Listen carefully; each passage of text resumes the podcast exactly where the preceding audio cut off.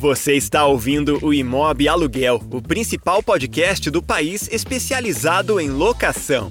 Toda semana debatemos um novo assunto ligado ao aluguel, num bate-papo rápido e direto ao ponto. Uma produção do Imob Report. Apresentação: Carlos Simon.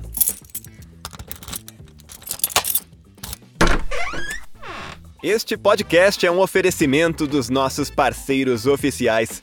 Conheça as empresas que apoiam o bom conteúdo feito para o setor. Conheça as marcas que acreditam na transformação do mercado imobiliário brasileiro. Captei, Porto Seguro, Quinto Andar e Refera. Acesse imobreport.com.br e conheça mais conteúdos apoiados pelos nossos partners.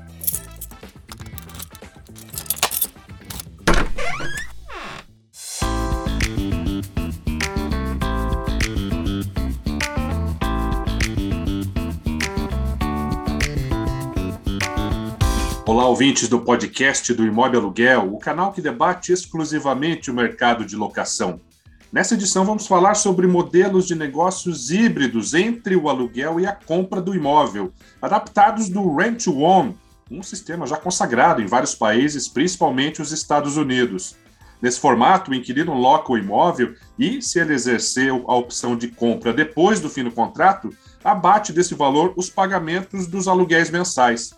Para falar sobre o tema, nosso convidado é o Rafael Cerqueira, cofundador da Amora, uma startup que se especializou nesse mercado e acaba de captar 16 milhões de reais numa rodada de investimentos. O Rafael vai contar para a gente para quem se destina esse produto, vai explicar o funcionamento da parceria com as imobiliárias e os próximos passos depois dessa captação milionária.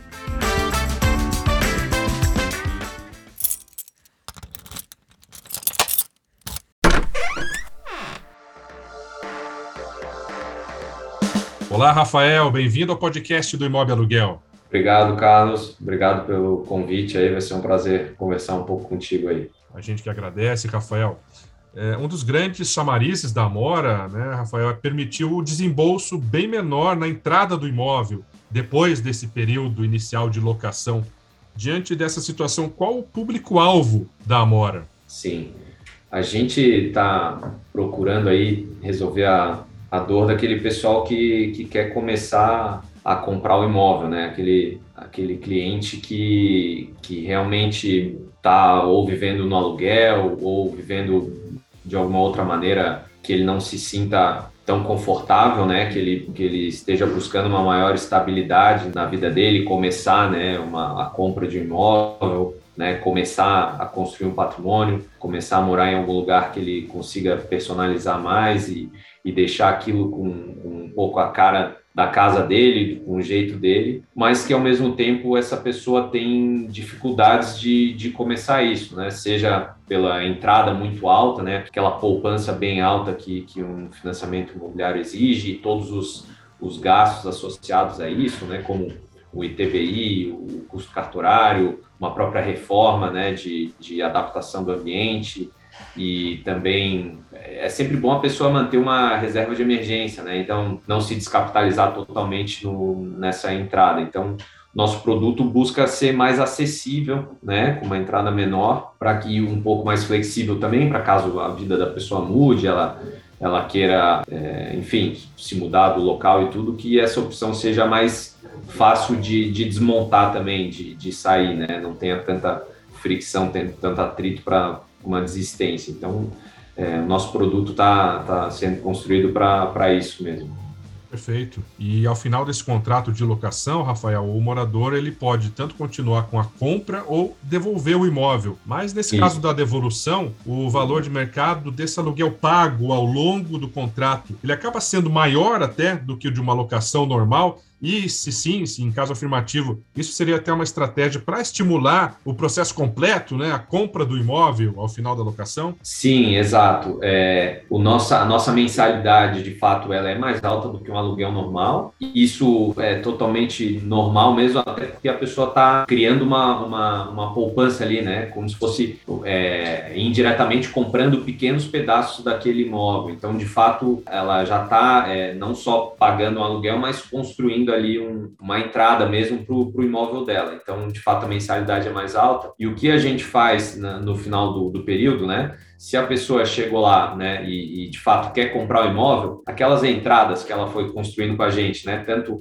como parte da mensalidade e como a entrada inicial que ela deu, ela converte aquilo na uma parte na, na compra do imóvel e o restante, né, que no nosso programa hoje é 80% do imóvel, ela consegue via financiamento imobiliário que a gente ajuda ela a conseguir esse financiamento imobiliário. Caso ela desista dessa compra, Aí a gente vende o imóvel no mercado e aí apura o valor de venda. Se é o valor de venda que, que a gente tinha combinado com o nosso cliente para ele comprar da gente, a gente vende naquele valor ou acima, a gente devolve ali todas aquelas entradas que o, que o cliente foi acumulando. Agora, caso seja abaixo, aí o cliente também compartilha é, um pouco do, do, prejuízo aí no, no, imóvel. Então é meio que a gente criou o produto assim para ter um alinhamento de interesse bem grande, né? Não é assim, ah, pô, você desistiu, você toma penalidade de qualquer jeito. Não, você desistiu, você a gente apura, né? Se realmente teve, se foi apurado que teve uma, uma queda de preço de mercado, que o mercado imobiliário é mais estável e tudo, então é mais difícil, aí só nesse caso você também compartilhe um pouco dessa perda. Por exemplo, se a pessoa compra esse imóvel, né, financiado e vende três anos depois, acaba que ela absorve 100% dessa queda. Então, é, fazendo com a gente ali, pelo menos ela, ela meio que indiretamente está dividindo isso com a gente Claro que tem regras específicas aí, mas o conceito é esse. Perfeito. Não há um prejuízo garantido, mas há um risco no negócio, né? E Sim. falando em risco, Rafael, como os imóveis são comprados pela Amora mediante endividamento, né, financiamento, há uma taxa de juros que vai influenciar nesse valor do aluguel, né, ainda mais nesse período de Selic em crescimento. Existe alguma condição diferenciada que vocês obtêm junto aos bancos ou outro tipo de financiadora para ajudar a viabilizar até o negócio da startup? Sim, assim, uma coisa interessante que, que a gente tem, a gente acumula, né, durante esses três anos, o histórico de comportamento do nosso cliente, né? A gente sabe como é que esse cliente foi, ele foi bem durante os três anos, né? A gente também tem uma grande confiança do valor do imóvel, né? Porque a gente estudou com bastante intensidade aí se esse valor do imóvel estava justo e, e, e, só assim a gente permite que o nosso cliente entre no imóvel. Então, todo esse processo que a gente faz, ele dá uma segurança para o banco. Não é uma garantia né, de que de 100% de chance que a gente vai conseguir, mas, é, mas dá, uma, dá um conforto sim, porque não é que é, uma, é um cliente que nunca teve nenhum, que é um, alguma coisa desconhecida, né? Tem algo bem é, acompanhado ali, um track record desse cliente que pode ser é, compartilhado, né? Lógico, caso o cliente aceite, e aí possibilite que você tenha aí mais sucesso nessa operação. E além dessa aquisição direta, né, do imóvel escolhido por esse locatário e talvez futuro comprador, vocês também atuam junto com as imobiliárias. Queria saber como funciona essa parceria, Rafael. Sim, sim. As imobiliárias são de fato grandes parceiros, né? Porque o nosso produto ele é, ele é uma ponte ali para o cliente, né? Para ele começar, né, a comprar o imóvel e tudo, ter uma, uma opção diferente de moradia. A gente é mais esse produto e a gente enxerga as imobiliárias como grandes parceiras nossas para nos ajudar a chegar nesses clientes que têm esse problema que, que a gente consegue resolver, né? E no final final, né, a gente é um, acaba sendo um grande comprador de imóvel né, para as imobiliárias. Então a gente atua muito junto e acha que as imobiliárias têm um, um grande potencial aí, né, de, de nos ajudar a encontrar esses clientes. E a gente também tem um grande potencial de, de impulsionar vendas de, de imobiliárias, né? Assim, é, a gente vê que tem muita gente hoje que está no aluguel e queria começar a entrar né, no processo da compra de imóvel, mas tem dificuldade. Então, a gente acha que tem grandes possibilidades de trabalhar em conjunto aí com as imobiliárias para fazer esse jogo de ganha-ganha aí na parte de locação, há também administração desse imóvel por parte de imobiliárias. Isso é terceirizado também por parte de vocês. Não, na verdade é que quando a gente compra o imóvel, né, a gente é um comprador de imóvel. E quando a gente compra o imóvel, a relação com o cliente é nossa, né? Porque de fato tem toda essa operação diferente da mensalidade, tudo que aí a gente faz essa gestão mesmo. Perfeito. Esse nicho da Amora, Rafael, ele não é tão difundido aqui no Brasil, mas existem, existem similares né, no exterior. Teve alguma inspiração, por exemplo, com o modelo do Rent to Own, que é muito usado nos Estados Unidos? Sim. A gente quando enfim, sofreu as, as, dores, assim, né, de, na pessoa física, né, de querer mudar, né, tava morando, eu, eu morei em mais de sete residências de aluguel, né, antes de, de, de, começar a pensar em comprar e tudo, e aí chegou num momento que, não, pô, quero estabilidade, até minha, minha última experiência de, de locação tinha sido, eu tive muita dificuldade de fazer qualquer personalização na casa, aí no final, né, tive, tive que sair tudo, então eu falei, pô, quero buscar estabilidade, mas de fato aí me deparei com todos os problemas, né? Entrada muito alta e tudo aquele compromisso da, da dívida que eu fiquei muito receoso.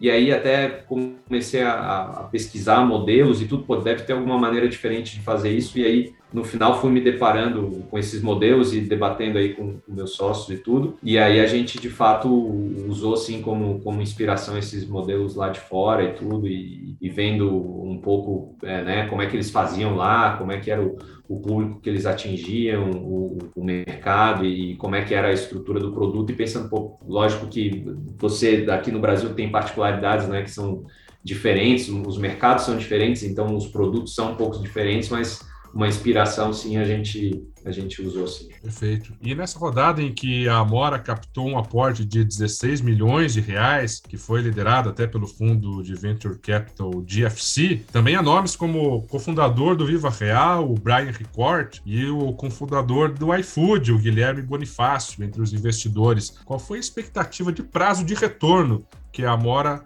tem repassado a esses investidores? Sim, até o o Brian foi do nosso primeiro anjo aí, nos ajudou bastante no processo. A gente é bem grato a toda a ajuda dele e também dos, dos outros investidores que foram entrando aí no nosso cap table. Né? Esses investidores, quando eles entram, eles, eles estão esperando aí um retorno mais num horizonte de 5 a 10 anos. Né? Então, realmente, esse é o horizonte aí que o, os investidores de venture capital buscam de retorno. Certo. E esse valor, agora falando de presente, no que vai ser investido aí nesses próximos meses? Principalmente melhorando o nosso produto, né? E, e aí isso parte principalmente de melhorar nossos processos, tanto internos quanto externos. Por isso também passa a melhorar nossa ferramenta de avaliação de imóveis. Então a gente investe bastante em dados e engenheiros para trabalhar nessa nova avaliação e, e aí poder fazer ah, as melhores é, compras de imóveis possíveis aí para os nossos clientes. É, também investir em, em, enfim, marketing, né, em fazer a nossa marca alcançar mais pessoas, mais pessoas conhecerem ela e se educarem, né, que esse produto existe, né, desenvolvendo aí tanto parcerias ou chegando nessas pessoas diretamente. E, e também tem um, um, pouco de a gente também uma parte do capital investe, né, nos imóveis. Então a gente busca também investidores que, que investam nesses imóveis, mas uma parte disso é, é usado com, com capital da Mora para comprar os imóveis então é, o restante disso é, é destinado para isso. Perfeito. E a Mora atualmente tem atuado aí na capital de São Paulo, né, e arredores. Há algum plano de atuar fora do estado de São Paulo? Ainda não, a gente não consegue cravar uma data, mas sim está nos planos, né, de, de expandir para outras localidades, né. Acho que a gente precisa primeiro ver que funciona bem aqui em São Paulo e tudo, é, né? Ver, ver a máquina rodando bem aqui, né? A gente hoje trabalha na Grande São Paulo, é, já comprou imóveis aí né, por toda a Grande São Paulo e, e aí, de fato, virar para outras, outras praças, né? Ainda sem prazo definido, mas uma boa parte disso vai, é, vai depender aí de, de ter bastante conhecimento, conseguir né, ter bastante conhecimento, bastante acesso a dados, informações e, e, conseguir ter uma segurança boa de que a gente sabe precificar bem os imóveis nessas novas praças e também aí no futuro é, conseguir estabelecer boas parcerias, né, seja com imobiliárias e tudo, outros tipos de parceiros para que a gente consiga entrar nesses mercados e, e ter sucesso também neles. Perfeito. Bom, então a gente conversa conversou com o Rafael Cerqueira, ele é cofundador da Amora, essa PropTech que vem se destacando aí nesse nicho pouco difundido no Brasil, que é um mix entre a locação e a venda do imóvel. Rafael, muito obrigado aí por compartilhar os planos e o funcionamento da PropTech, da Amora com os nossos ouvintes. Seja sempre bem-vindo ao podcast do Imóvel Aluguel. Muito obrigado, Carlos, pelo convite estou sempre à disposição aí de vocês para conversar e trocar ideias sobre o mercado, sobre a Mora também e explorar outros temas. Muito obrigado aí.